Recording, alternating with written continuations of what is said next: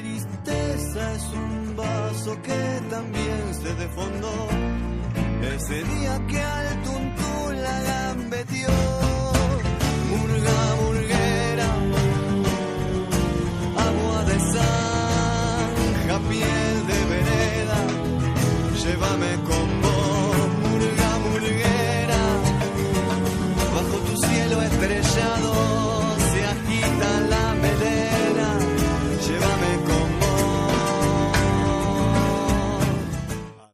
Hasta que sangre en las manos.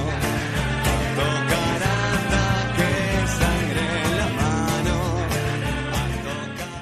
¿Cómo va? ¿Todo bien? Sean todos bienvenidos a un nuevo episodio del Rey Mago.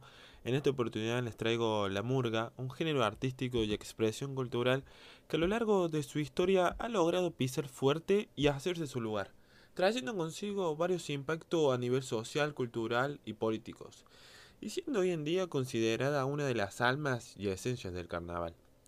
Dando esta pequeña introducción surgen como varias preguntas de por qué la describí de esta manera y por qué lo hice, cómo surge, de qué manera se ensambla, cómo se desarrolla, en qué época del año se realiza y muchas más.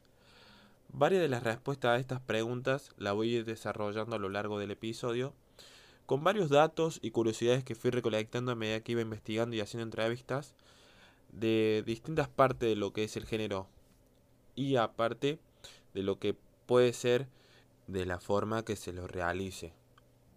¿Y cómo surge toda esta movida, todo este género tan alegre, tan divertido, que muchas veces se apropia de las calles, otras veces de escenarios, y a veces combinando los dos rubros? Eh, ¿De qué manera fue que fue evolucionando y cuál fue el punto que hizo que se hiciera tan conocido acá en la parte de Sudamérica? ¿Y de qué manera, para ponerlos en contexto y saber cómo inició todo esto? Bueno, más precisamente para mucha gente del ámbito, se considera como a principios del siglo XX, con un grupo llamado La Gaditana que se va, que llegó a la ciudad de Montevideo proveniente de Cádiz, España. Llegaron a la ciudad charrúa, la capital, con un show novedoso, impactante, algo nuevo, trayendo un poco del carnaval europeo y dando algunos shows que no dieron un gran impacto como un gran espectáculo en el sentido de mucha convocatoria de gente, sino que fue como algo más precoz, no tan aceptado. Entonces, lo que quisieron hacer los artistas, porque en esa época además se movían en barco, tenían que hacer la vuelta, tenían que hacer el retorno hacia España. Bueno, hicieron salir a las calles. ¿Para qué? Para hacer más shows, para pasar la gorra, juntar monedas, juntar capital, hacer todo ese dinero que necesitaban. Cuando salieron a las calles, empezaron a tener más fanáticos, más audiencia, más público, fue como más aceptado y como más apropiado por la gente. Asimismo, entonces empezaron a hacer más y más shows y también fue como que esto se divulgó por lo que fue todo Sudamérica, más precisamente lo que es Argentina, Chile, Brasil, Paraguay, Bolivia, y ese sería como el principio de todo lo que se vendría después. Porque muchos saben que no hay una sola manera de hacer murga. Cada lugar tiene su esencia y su impronta propia para hacerlo. Como que todos toman una base y deciden qué hacer con ello. Algunos siguen lo tradicional, otros lo van modificando, pero todos sabiendo de qué raíces inicia. Sabiendo los significados, los contextos y de qué manera se va utilizando la murga y para qué fines. Y sabiendo que no hay un solo tipo de hacer murga, se podría pensar que... ¿De qué manera entonces se puede hacer murga? ¿Qué tipos hay? Porque cuando uno es chico y se entra en el mundo murguero, piensa que hay una sola forma de hacerlo. La forma que uno está haciendo y la forma que se va desarrollando. Después cuando uno es más grande, va encontrando y descubriendo que hay más maneras y muchas. Que dependiendo del lugar, y la forma que quieran hacerla y qué fines buscan es la forma que también la murga se va a hacer. Porque una murga no necesita de mucho, sino que alguien que le ponga ganas y que quiera algo y quiera dar un mensaje a través de la murga. Pensando esto también, uno dice, bueno, murga cordobesa, murga porteña, murga uruguaya. Bueno, voy a empezar hablando por la murga uruguaya, donde inició todo, donde llegó el género y se expandió. Yo en sus principios, la murga uruguaya, antes de investigar y hacer las entrevistas, yo decía, bueno, murga uruguaya es los que cantan y se pintan la cara, por decirlo así en simples palabras. Pero no, la murga uruguaya es mucho más que eso. Y aparte también se preparan de otra manera a lo que se hacen acá en Argentina. Se preparan para otro tipo de carnaval en el sentido que es uno de los atractivos del carnaval, como pasa acá, pero a su vez como que tiene una categoría propia, como que donde participan solamente murgas y van haciendo sus demostraciones, sus actuaciones y lo que fueron preparando durante el año. ¿Y qué la caracteriza a la murga uruguaya? ¿Cuál es su tinte? ¿Cuál es su esencia propia? Que es un poco distinta a la de acá, pero compartiendo ciertos contextos y similitudes en la forma que fueron desarrollándose durante los años. Bueno, para empezar, algo que la caracteriza mucho a la murga uruguaya es que es algo que se hace ensamblada para arriba un escenario, porque ya es considerada que es de forma teatral, coral y musical. Coral porque tienen un coro, que es su parte más importante y donde hacen toda su mayor exposición de lo que fueron preparando. Teatral por la forma que se visten y se pintan la cara y la forma en la que se desarrollan arriba en el escenario. Y también musical porque se basan en tres instrumentos básicos, los tradicionales, que son el bombo, los platillos y el redoblante. Asimismo, su artículo, su puesta en escena, no sé por qué dije artículo, su puesta en escena se basa en una temática de sátira. Una sátira de sucesos que fueron pasando durante el año en el país, ya pueden ser políticos, sociales o culturales. Y ellos lo adaptan para hacerlo arriba en escenario. La sátira, para lo que muchos no saben, es algo que se basa en la crítica principalmente de una forma burlona, sarcástica y divertida. Haciendo así para que también la gente lo tome como no tan crudo, sino también que fueran adaptándose y mostrando una manera que también se puedan divertir, se puedan reír se den cuenta de las cosas que pasan, pero no de un lado serio, discutiendo frente a frente, en una mesa, en una cena familiar de domingo, sino en un espectáculo, algo para que sea entretenido y sea llevadero. Además también, ellos se basan para hacer sus canciones en melodías ya importantes, pero le cambian la letra. Una melodía puede ser importante ya sea el beso a beso de la mona, una canción de Queen, eh, una canción de Los Redondos, eh, puede ser una canción de Elton Jones, cualquier cosa que se imaginen, bueno, una melodía importante, pero eso le cambia la letra, adaptándola a la sátira y el tema que vayan a hacer.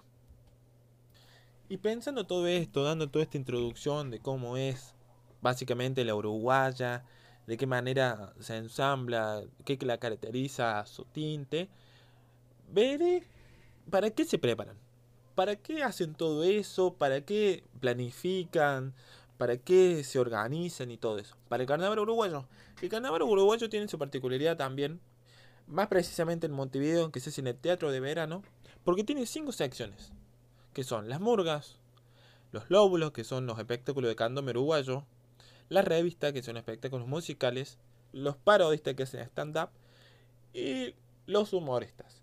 Todos ellos están divididos en secciones. Tienen sus grupos propios que participan, se disputan el primer puesto.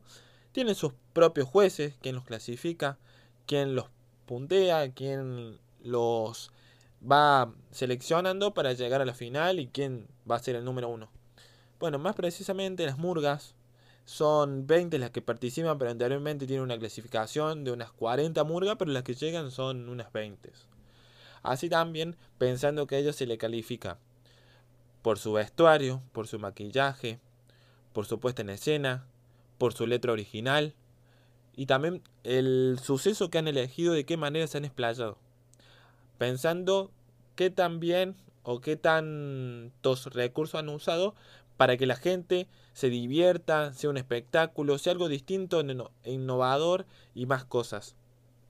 También así pensando que a partir de que está la competencia oficial, también van haciendo por distintos lados de Uruguay, por distintos barrios, distintos escenarios, los llamados tablados, que son escenarios más pequeños, pero a su vez también van pasando murgas, pero con un espectáculo más corto porque van pasando como 3, 4 en un solo día, en una sola noche, entonces se van turnando, entonces van haciendo eso. Pensando también que la murga es algo distinto acá, Argentina, porque como hay una competencia oficial, se preparan de otra manera. Se preparan para ganar, para ser el número uno siempre, en el sentido de ser el número uno de una competencia sana, que se fijan que hicieron mal, para mejorarlo y también van buscando qué le hace falta. Eh, ya sea eh, un director, un buen escritor, eh, una buena persona para el coro, persona para los instrumentos y muchas más cosas. También porque van seleccionando y pensando en mejorar la murga. Y solamente las murgas en Uruguay sirvieron en todos estos años para mostrar un espectáculo, una burla, algún suceso relativo, no de lo que pasado en el pueblo, eh, explayarse solamente el carnaval? La respuesta es que no, porque desde que comenzó este género allá, las murgas han servido mucho para los barrios, para los barrios populares, más significativos, más grandes. A pesar de que la competencia oficial existe desde 1910, que la primera ganadora fue la Caditena que se va, las murgas han servido para que los barrios muestren su tinte, su esencia propia, su forma de hacerse escuchar, mostrar una posición política, hacerse pos de otras maneras no tradicionales, eh, haciendo, mostrando inquietudes, necesidades y muchas más cosas. Haciéndose adopción, porque si vos vas a Uruguay y preguntas sobre cierta murga, te van a decir que de ese o aquel barrio porque de eso se trata también, que las murgas recuerdan mucho sus raíces y las reconocen mucho por el barrio que son. Daré unos ejemplos, como lo son los Diablos Verdes, de barrio La Teja, que era una murga de trabajadores, así también mostrando la murga algo conservadora de, la, de barrio La Unión, y también mostrando otras murgas de otros barrios, como puede ser El Cerro, eh, de barrios como pueden ser para que muchos se den cuenta de barrios que son clubes como Danubio, Fénix, Peñarol, Nacional, eh, River Play eh, y mucho más. Pensando también de qué manera ustedes pensarán las murgas están relacionadas con los clubes, todavía no se lo voy a responder a eso. Pero también sabiendo que muchas veces al haber tantas murgas tenían que mostrarse, tenían que hacer presentaciones y para eso sirven mucho los tablados. Los tablados que ellos, las murgas, se movilizaban en pañaderas, iban barrio tras barrio, presentándose en espectáculos más pequeños, como he dicho anteriormente, iban pasando varias murgas. Iban haciendo varios viajes durante el carnaval, iban presentándose en varios lugares y de ahí sale un ritmo muy particular eh, que lo quieren hacer patrimonio de la música uruguaya, que es la marcha camión.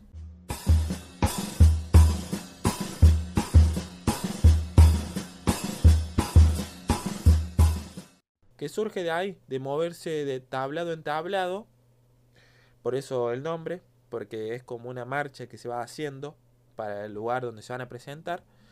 Y también sabiendo que todas las murgas lo han adoptado ese ritmo, lo usan, pero se fue modificando, teniendo sus bases, pero se fue modificando. En el sentido como pasa en el folclore de todos los lugares.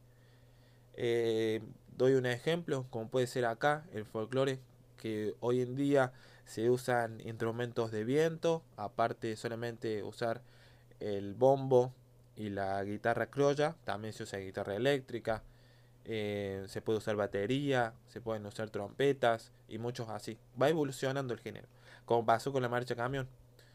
Así también dando alusión de qué manera las murgas la utilizan al ritmo, a la melodía, para eh, instalar y hacer su puesta en escena.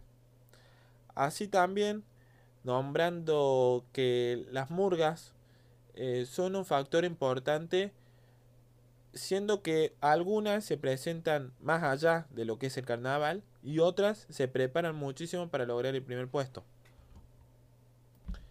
igual no se quedan afuera de haber sufrido la dictadura, porque sufrieron censuras, hubo artistas de ciertas murgas que tuvieron que inmigrar, otras tuvieron que parar su actividad y otras decidieron seguir, pero tratando de usar metáforas como lo hizo acá Charlie García con sus canciones, no haciendo una va, no haciendo un exilio, sino quedándose y tratando de seguir mostrando lo que quieren hacer con sus sátiras, pero usando metáfora, otro tipo de palabras, algo que se entendiera pero que no fueran censuradas.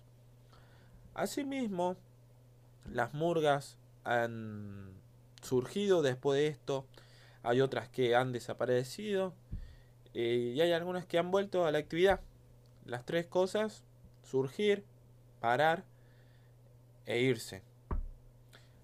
Em, pensando una murga que solamente ganó una sola vez la competencia oficial, que fue en 1970, que fue la murga de la soberana, que fue la única vez que lo ganó y después de ahí ya no ganó más. Que también murgas que habían parado su actividad pero volvieron, como la murga Aracalacana de los Canillitas y también así surgiendo murgas como la tan conocida Falta y Resto de Raúl Castro y la murga de Sayago que se llama Contrafarsa. Dos murgas que han logrado tener algo de la conservación, algo de lo tradicional, pero enriqueciendo lo que fueron las murgas. Haciendo otro tipo de cosas, como lo es Falta y Resto, que salió a hacer espectáculos y también es una de las más ganadoras también de la competencia oficial. Eh, me refiero a salir haciendo espectáculos ya sea en Argentina, porque vino mucho a Córdoba, saliendo a lo que es Europa, presentándose.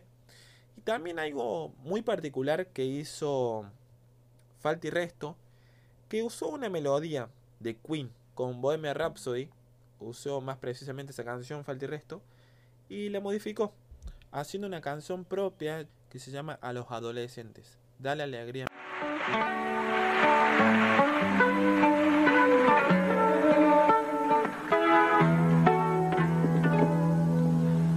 Tienen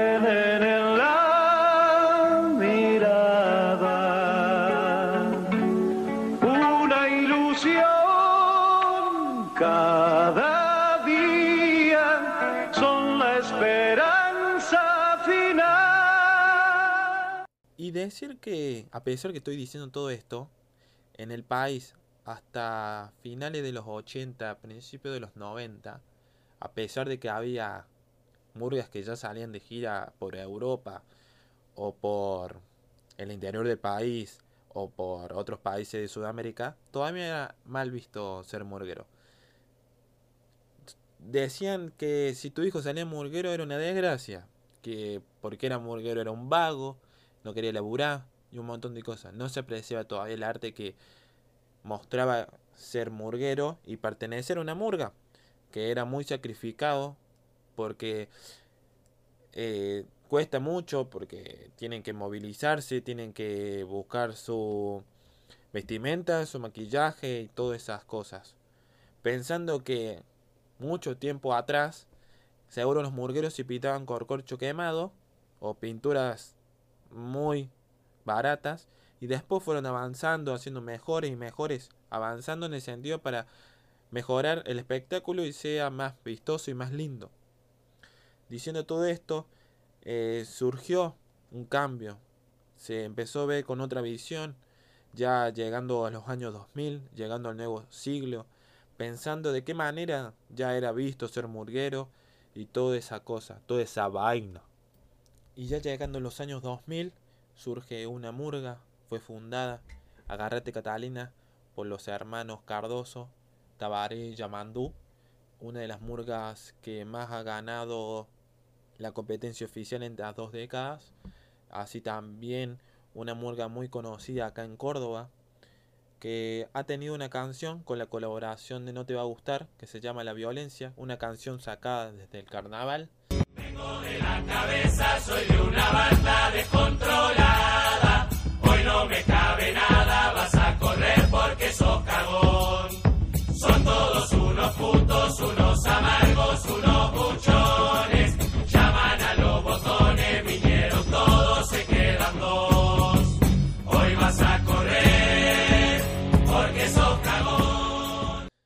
Así también el rock nacional ha empezado a implementar los coros murgueros en sus canciones.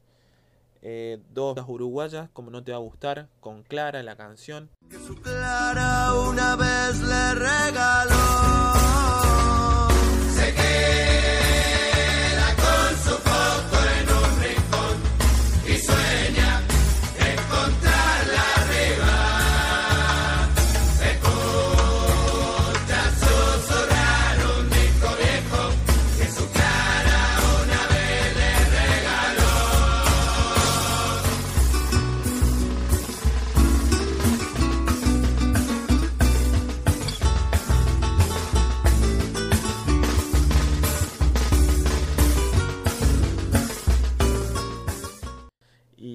también La Vela Puerca con José Sabía, también ha usado.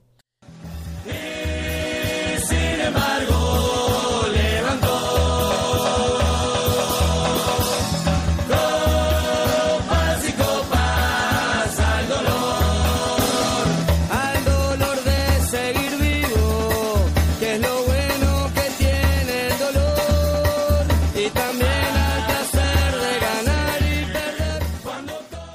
también así una banda argentina, la Versuit, eh, que ha usado el ritmo de Marcha Camión con la canción Murguita del Sur, que no sé por qué me acordé ahora, pero una vez alguien, nada que ver el tema, pero alguien confundió al indio con el pelado, con Cordera, con Gustavo.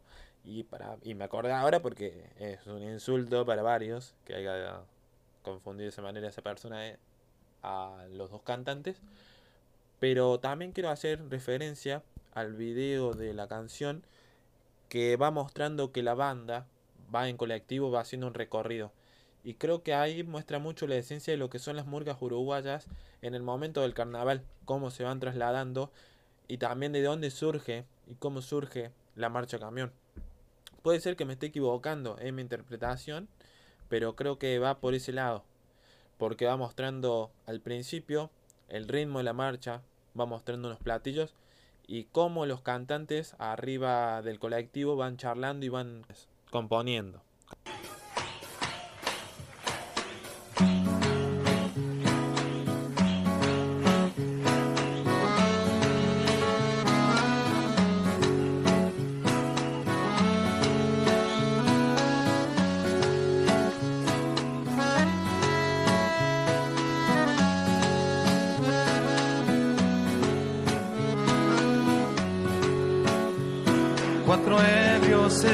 Llevan al roquero.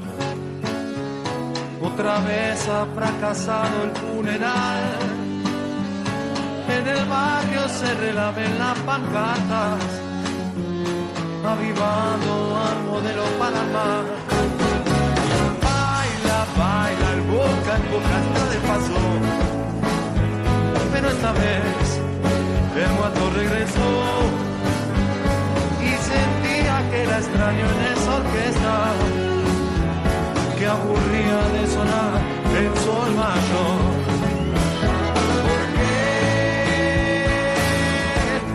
Ese palo que te amasa, que te apopa, que te aplasta, bolsa para matar. Ahora llegando a la actualidad voy a ir respondiendo la pregunta que había dejado de incógnita antes sobre el tema de los clubes y las murgas. En Uruguay no tienen relación las murgas con los clubes, tienen relación con los barrios, no con los clubes. Eh, doy un ejemplo porque muchos deben pensar, bueno, dos clubes tan grandes como lo son Peñarol y Nacional, ¿por qué no tienen una murga? Porque no están relacionadas. Ellos tienen sus propias bandas en el sentido de la cancha, con sus instrumentos propios, y tienen sus bandas, ya sea la barra de Ámsterdam de Peñarol o la banda del Parque de Nacional, pero no están ligadas. Asimismo, eh, diciendo todo lo que hace único a, la esencia del tinte uruguayo, a hacerse una murga distinta, ser- servir y seguir con la tradición, pero así enriqueciéndola. Y también pensando que es algo distinto y creo que debería implementarse acá en Argentina en el sentido que va a ayudar que crezcan mucho más las murgas. Pero ahora voy a hablar de lo que son las murgas argentinas. También eh, para que ustedes entiendan y puedan comprender un poco mejor, a pesar de que yo ya le he dicho una gran introducción, como un gran vistazo de lo que es la murga uruguaya, eh, les recomiendo que busquen Agarrete Catalina, eh, el espectáculo que hicieron que se llama El Pepe y la Marihuana. Y van a saber de todo lo como es el espectáculo arriba del escenario, así también mostrando lo que es un cuplé, que es el momento como más gracioso de, de la murga, de su actuación y también de qué manera se desarrolla el coro, que es la parte también más importante. Para cerrar con este género, con el uruguayo, les dejo el tema de Jaime Ross llamado Amor Profundo, que surgió de carnaval, nació de carnaval, y es un tema bastante conocido y que expresa y muestra y se siente bastante como es un coro también de carnaval y de murga uruguaya.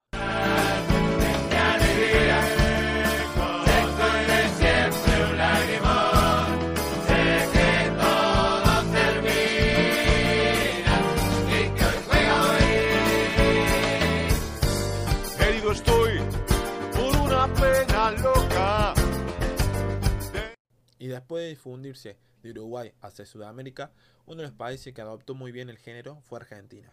Más precisamente, primero llegó a Buenos Aires y de ahí se esparció para todo el país. Y en Argentina no hay una sola forma de hacer murga. Ya sabemos que hay una gran diversidad y una gran cantidad de géneros musicales. Entonces cada provincia como que le va poniendo su impronta y su esencia propia y la forma de ensamblarse y cómo explayarse en carnaval. Ahora más precisamente voy a hablar de lo que es la murga porteña, lo que se considera como lo más tradicional en el país de hacer murga. Así también sabiendo que hay dos formas de murga porteña. Una de ellas es las agrupaciones murgueras y los centros murgas. Las agrupaciones murgueras se caracterizan más que todo por explayarse arriba un escenario con canciones y un baile abajo. Y los centros murga por los desfiles y los coros que arman con toda la murga. Van con una canción y le van cantando. Eso no significa que no canten arriba de escenario porque los dos lo hacen y las dos tienen una forma de desfilar distinta. El carnaval en Argentina ya hacía tiempo que estaba, ya se había instalado en las calles hacía tiempo, eh, desde la época de Sarmiento, porque la murga llegó y se adaptó a lo que era el carnaval acá en Argentina. Eh, se adaptó a la forma de desfilar por las calles, ya no tanto en escenario, sino desfilar. Eh, así también pensando de qué manera se fue modificando en el sentido para ser parte y ser una de las esencias del carnaval y una de sus partes más importantes y más requeridas hoy en día. Y también que las murgas, aparte de tener un carnaval, cada murga tiene su corso, que ya sea solamente murgas o también pueden invitar otro tipo de elencos, ya sean candombes, sean batucadas, eh, sean comparsas, etcétera. Así también pensando eh, de qué manera se desplayan ellos y en qué época lo hacen. Ya me refiero en qué época, si lo hacen de mañana o a la noche, eh, qué usan y todo lo que organizan para hacerlo. Más precisamente en Argentina se usa más que todo un corso, se dice un corso de carnaval, porque el carnaval puede involucrar muchos tipos de género, pero el corso específicamente es de las murgas. Hablando de las murgas, eh, hablaré de una que pude hacer una entrevista. Voy a hablar de los daddies de Boedo. Que los daddies de Boedo, una de las murgas más antiguas del barrio. Acá también en Argentina se las conoce mucho por los barrios, a las murgas. Eh, más precisamente en Buenos Aires, las murgas eh, tienen la presencia de su barrio en los estandartes que llevan.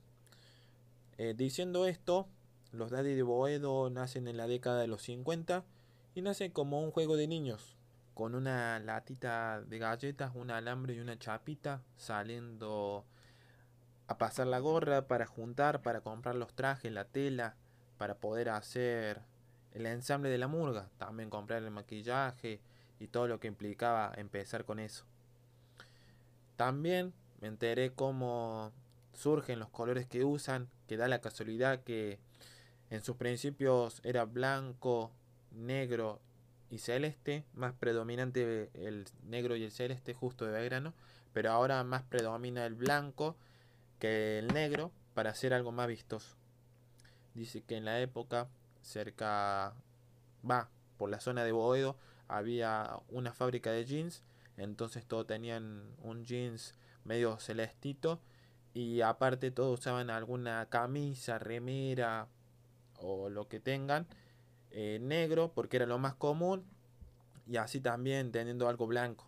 Porque en su principio como predominaba el negro y el celeste usaban como cosas eh, mínimas eh, blancas y después para que ya tenga más color predominó el blanco. Así también me dijo el chico que le hice en la entrevista que le agradezco mucho a Saliño que me dio muchas cosas para que pudiera decir que ellos tienen un estilo tradicional, así también que el traje que predomina es el traje de Fra en su principio, ahora está un poco modificado en el sentido cómo se visten, pero el traje predominante es el de Fra, el traje de gala. Que muchos cuentan que el traje de Murga acá en Argentina nace de los esclavos que salían a escondidas a festejar sus fiestas, eh, también usando trajes de sus amos de forma de burla, de forma mm, para hacer una burla a la alta sociedad del siglo XX. Y como los trajes de Fra, si vos los das vuelta, por dentro son brillosos, así nace el traje de Murga. Por eso se le llama levita. También lo que me contó es que mm, ellos tienen un ritmo muy particular que se llama rumba rumbera.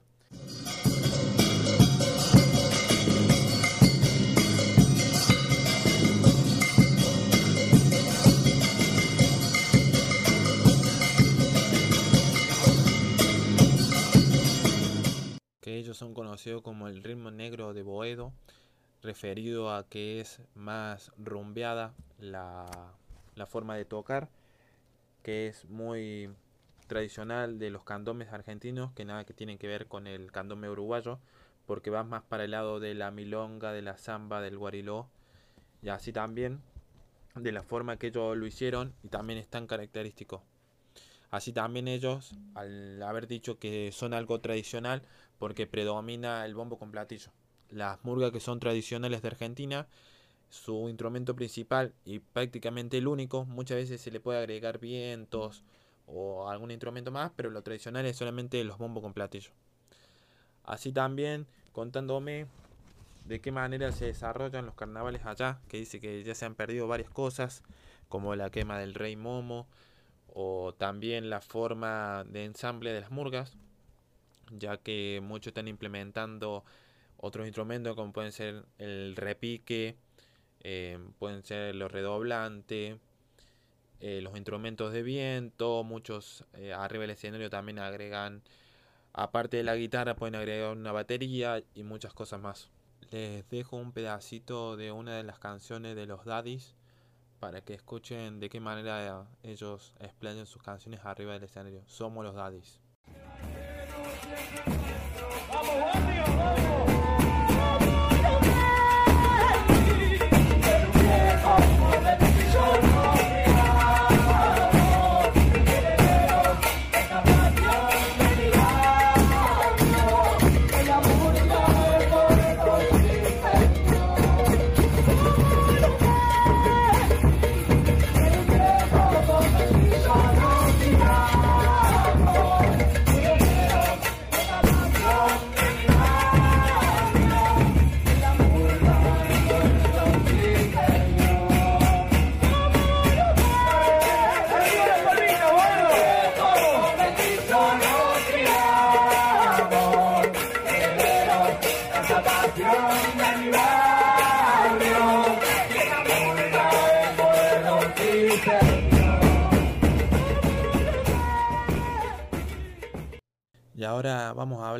son las murgas cordobesas, que mi Córdoba linda cumplió el pasado 6 de julio años. Bueno, voy a hablar de tres murgas en específico para demostrar una diferencia de qué manera se desarrollan, de manera se ensamblan. Voy a hablar de una murga que sigue los pasos tradicionales de murga porteña. Voy a hablar de una murga que empezó como siendo parte de un club, pero ahora es independiente. Y una murga de barrio popular, Asimismo, mostrando de qué manera en Córdoba se empezó a implementar algo distinto, poniendo un poco de cuarteto y mostrando distintos ritmos y ensambles de lo que son en Buenos Aires.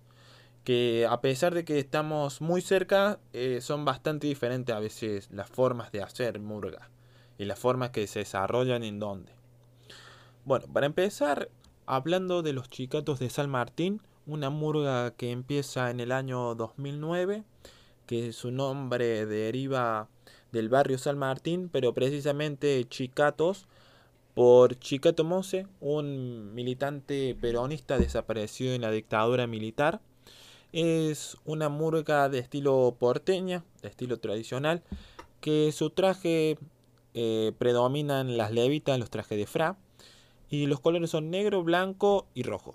Asimismo, también decir que es una murga que empezó yendo a marchas, actividades políticas, que ellos mismos apuntan a ser parte de la sociedad, siendo un actor social, mostrando su militancia peronista, ya que en su estandarte y en sus bombos tienen el escudo peronista.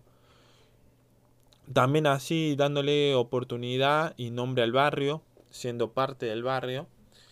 Y también mostrando una forma muy particular, que a mí me gusta mucho las coreos que hacen y la forma en que se ensamblan son una murga que predominan las personas jóvenes de entre 20 a 26 años, me imagino. Eh, así también eh, la forma en que los apliques de cada bailarín en su traje, que son muy lindos los trajes, muestran una muy buena elaboración, eh, muy buena la forma en que están cuidados y todo eso. Y también diciendo que cada traje es la esencia del bailarín. Cada bailarín hace su traje de la manera que quiere y los aplique que quiere. Eh, hay muchas formas de hacer, pero la verdad que los chiquitos me sorprenden mucho porque le meten bastante y los trajes son muy similares. Les comparto un pedacito de lo que fue su presentación en el curso de la murga del remate para que escuchen lo que son los chicatos.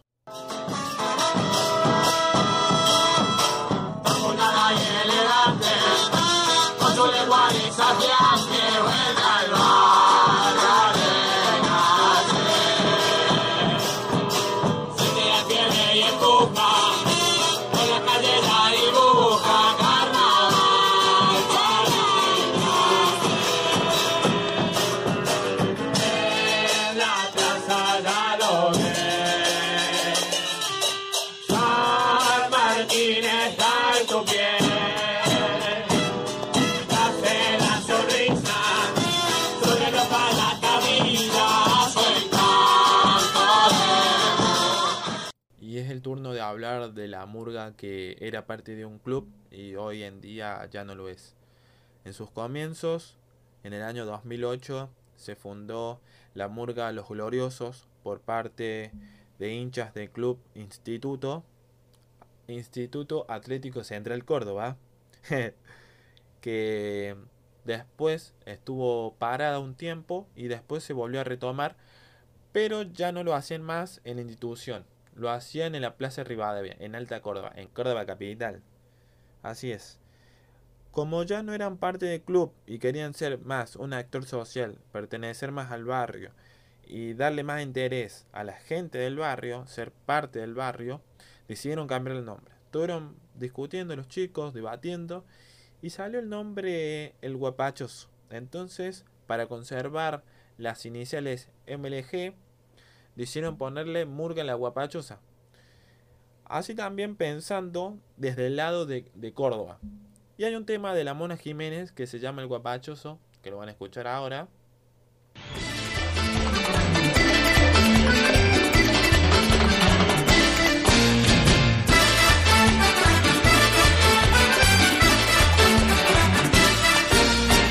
trae amuletos colgando, va sus anillos mostrando, camina con elegancia, su piel define color que lleva toda su raza, la onda es bien cordobesa, tiene pulsera de plata, zapatos color mostaza, su diente color marfil que cuando ríe resaltan.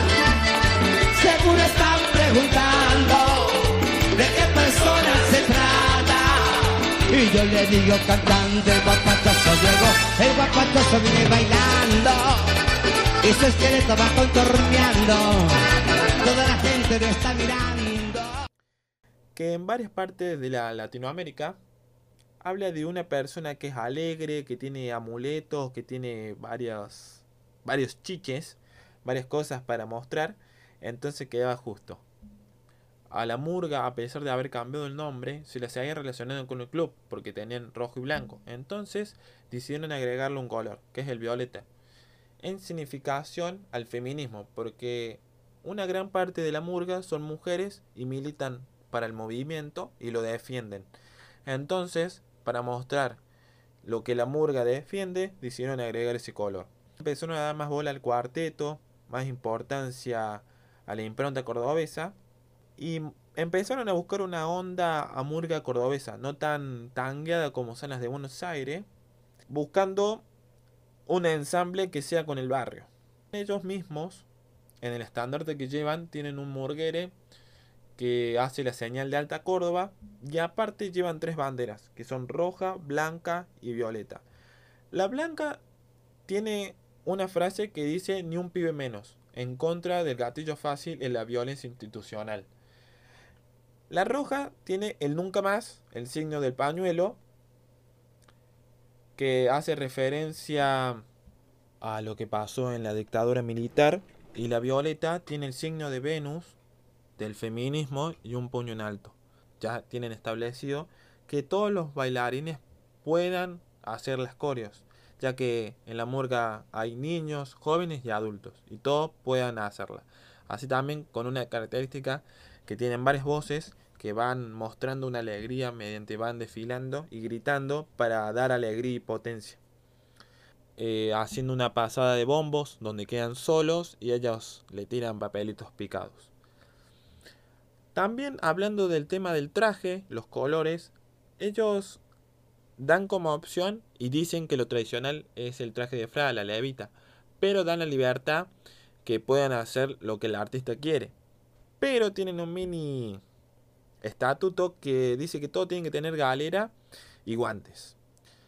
Y también que el traje tiene que ser elegante, algo que sea vistoso y que el artista se sienta cómodo y que muestre la alegría del carnaval siendo parte y colaboración del barrio Alta Córdoba, teniendo contacto y vínculos con los scouts y también yendo a dar charlas a escuelas y también porque trabajan durante todo el año para poder juntar para el curso de carnaval y de cumpleaños de la murga, siendo parte de la sociedad ayudando al vecino. Me contaron que fueron a un carnaval en San Juan, varios murgueres, y que lo notaron distinto, que fue algo re diferente, ya que se desarrollaba en un ámbito cerrado dentro de un galpón y que no era lo mismo que acá en Córdoba. Hay otra murga que se la sigue relacionando con un club, pero ya no lo pertenece, que son los descontrolados de Alberdi, que antes pertenecía al Club Atlético Belgrano, pero ya no lo pertenece más. Les dejo un pedacito de una matanza que hicieron los chicos de la Guapachosa para que sepan de qué les hablé y quiénes son.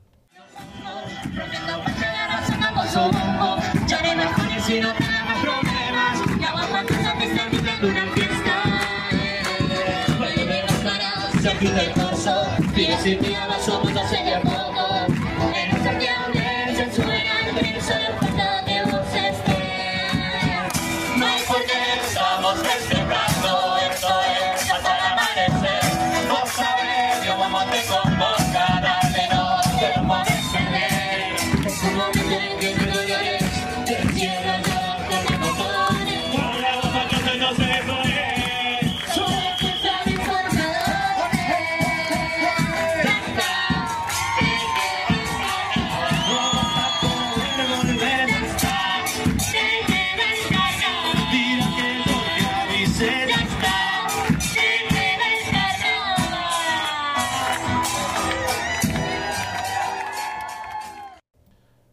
último, la murga que le tengo un montón de afecto y sentimiento, que a la murga que yo pertenezco, que es un ida y vuelta porque dejo y vuelvo, dejo y vuelvo.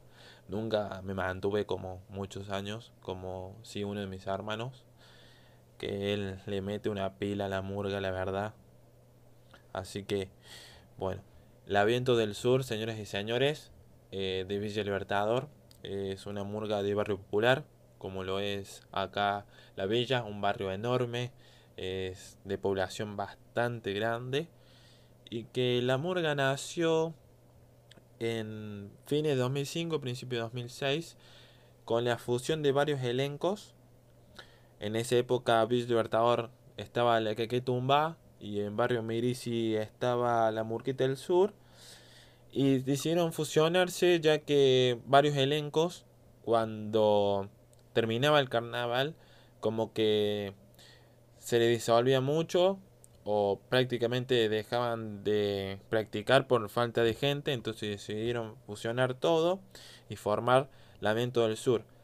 Asimismo, el color base era el negro, pero por barrio eran dos colores. Y Villa Libertador eh, le tocó lo que es el naranja y el verde.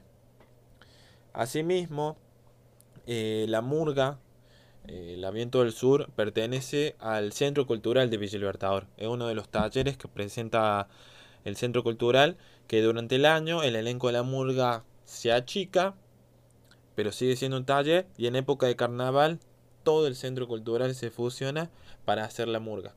Que en una época que creo que fue en el año 2009-2010, la Murga llegó a tener más de 200 en el elenco.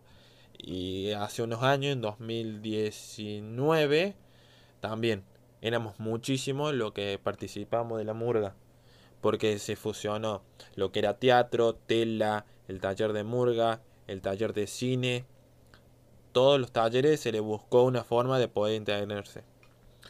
La morga de Villa Libertador eh, tiene como algo significativo ya que es como un anclaje barrial, eh, es como un actor social para el barrio, ya que muchos chicos y muchas personas participan de la murga y así también participan de otros talleres para poder integrarse y poder estar en conjunto, ya que es un lugar de encuentro donde se aprende y se enseña y es un ida y vuelta donde se aprende y se adquiere experiencia para seguir mejorando como murga y como taller y como centro cultural.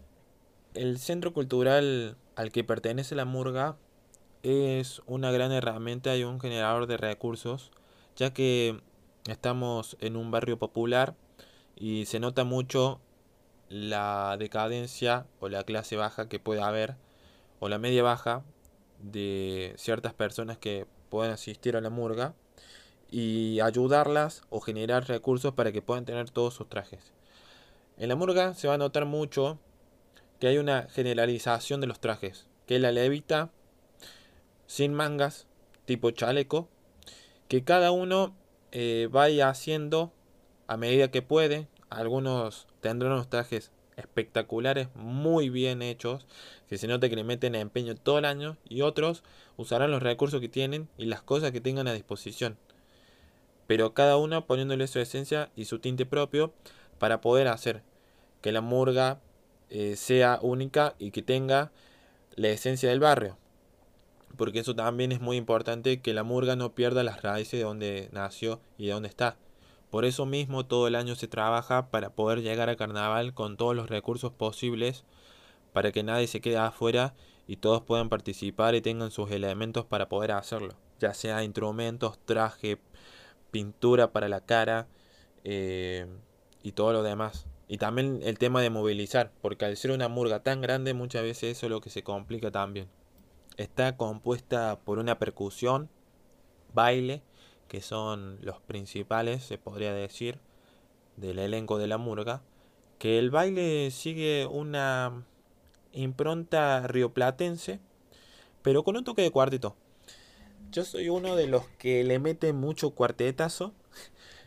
Eh, soy un chico muy eufórico, muy que se mueve, parezco un loco, pero es la forma de divertirse, los saltos, picar, saltar, la alegría, moverse, tirar un latigazo, todo lo que se puede hacer en la matanza, en la milonga, en la rumba, en la samba reggae, en todos los ritmos que se pueda, hay que tratar de demostrar y ser alegre, porque uno transmite bastante mediante el baile. Y todo es para diversión, porque para eso también se genera el carnaval, para poder liberarse y sacarse todo el estrés del año. Así también la percusión está formada por un ensamble muy particular que no se ve y que tiene un común estilo propio, que el ensamble lo hizo Guillermo y Johnny, que son dos de los más viejos de la murga. Que la murga, su percusión tiene seis voces, aparte de los vientos. Tiene los graves y los agudos, que son el bombo con platillo. Aparte tiene dos líneas de zurdos que tocan cosas distintas, aparte del bombo con platillo. Y aparte el repique que suena fuertísimo solo. Imagínate en una murga, con todos los instrumentos aparte y el redoblante. Asimismo, también dándole una impronta cuartetera y todos los ritmos que se puedan implementar.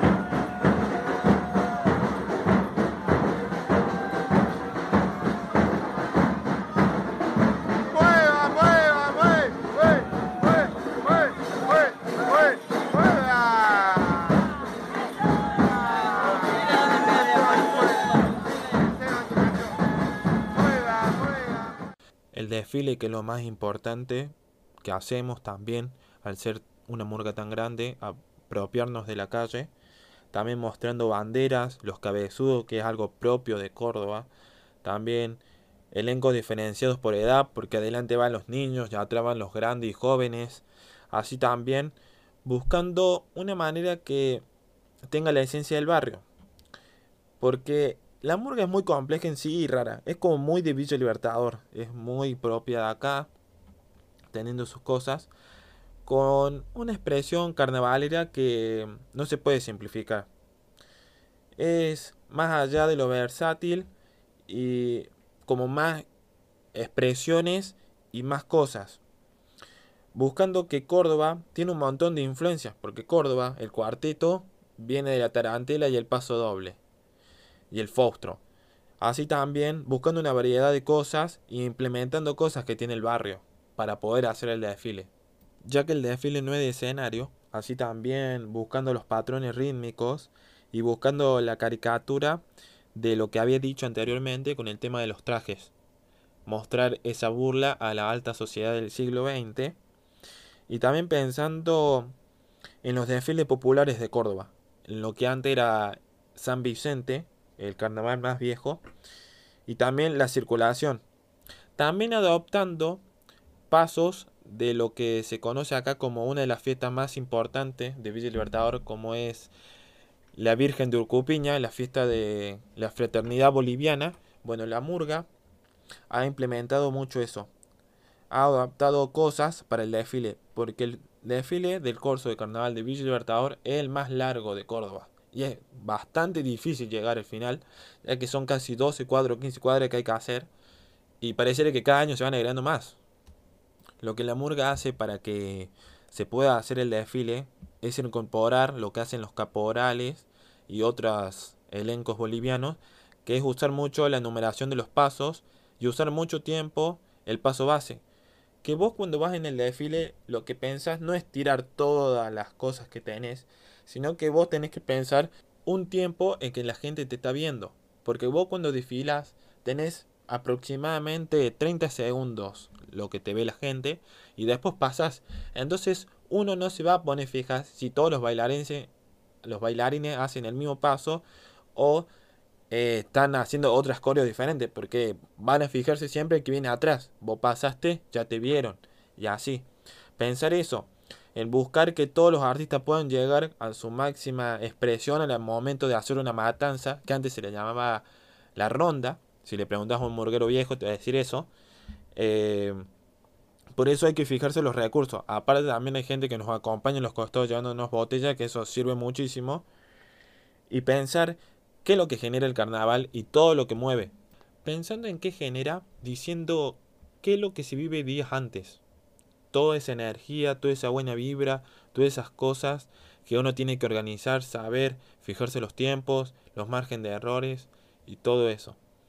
Pensando de qué manera todo salga perfecto y todo salga bien, que se pueda hacer lo mejor posible, porque al llegar el día del carnaval, uno no ve las horas de que termine y que pase todo, por todo lo anterior que se fue viviendo. Así también cuando termina el carnaval, al otro día uno sale a las calles y ve lo que generó en la gente, en lo que pasa, en cómo la gente te devuelve con simples cosas, diciéndote qué bueno que estuvo, la pasé de esta manera, la pasé de esa, también ir mejorando y adoptando esto.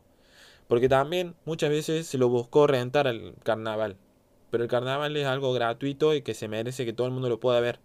Porque muchas veces alguien por lucrar realmente no se está fijando en el carnaval y quiere más el bien propio de uno mismo y no el de todo el carnaval. Por eso es tan difícil también coordinar y buscar gente que te ayude y todo. Siempre va a haber alguien que te va a tirar mala onda, pero eso no importa. Eso es lo de menos. Hay que buscar siempre una forma de que el carnaval tampoco sea algo tradicional, la murga que tampoco sea algo tradicional, porque lo tradicional es como algo del pasado, es como una imagen del momento que pasó. Es como que la cultura tiene que estar en movimiento y seguir.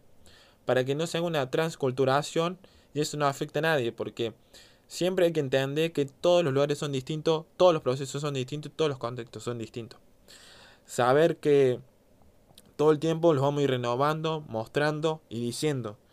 Porque la murga es una influencia rioplatense de mezcla de baile y de tocar instrumentos pero también a la vez el desfile es una gran formación de gente moviéndose, ya sea utilizada en los carnavales carioca, en los carnavales argentinos, en los carnavales europeos y todo lo que se puede usar. Y los ritmos que toca la murga al momento de hacer una matanza son la rumba y la milonga, son rioplatenses, son los rituales de la matanza, que como anteriormente había dicho que se le llamaba la ronda, Así también la matanza se utiliza para mostrar la destreza y todas las cosas. Así también la murga toca samba reggae, que es un ritmo que lo trajo los fabulosos Cadillacs con el tema del matador. También la marcha cambión, eh, los candombeados, las cumbias, los ritmos de canche que son tan sencillos de tocar a veces. Y todas las presentaciones que lleva a hacer durante el año, cómo movilizarse y todo eso. Así también pensar Eh, de qué manera también se pueden incorporar las comparsas de los indios, las batucadas, que son más tirados para los candombes, eh, más tirado para el lado de Gualeguaychú, Brasil, toda esa onda, y todos los demás ritmos que se pueda seguir utilizando. Así también pensar y decir esto, que para ir cerrando el programa, eh, el tema del carnaval, cómo se influye, cómo se dice que acá en Villa Libertador se sigue usando, mi hermano hace el Rey Momo, un artista, el Mosca, eh, que muchas murgas han implementado de hacer otras cosas aparte del Rey Momo para cerrar carnaval, haciendo trenes, bombos, todo para que se pueda quemar después. Acá siempre se mantuvo el Rey Momo, pero no un solo Rey Momo. Siempre se buscó un modelo distinto, algo que todos estuvieran de acuerdo y algo que representara a toda la murga.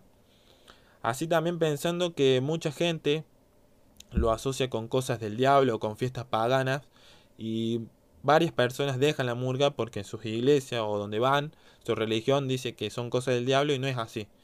Porque en realidad todos lo toman de eso porque el rey Momo es como el que el rey de las burlas, de la sátira, de todas esas cosas, para ser libre, salir de las reglas. Y no, es regla de todo, del sistema. El carnaval sirve para eso, para salir del sistema, alegría, espuma loca, tirarse agua, de todo. Por eso hay que tratar de que todos sean colaborativos y todos puedan participar de manera libre y sin prejuicios, de que sea algo libre y divertido y que todos puedan realmente disfrutarlo y pasarla bien. Capaz repete lo mismo, pero es así. Les comparto una canción hecha por Gonchi de la Cruza a la Murga. Muy linda la canción. Otro viento nos juntó, otro viento se llevó, parche bombo corazón. Calle lo ves, pareciera no entender que el rey momo es de papel. Si ha llegado carnaval, se preguntan los vecinos, para ellos es una fiesta más.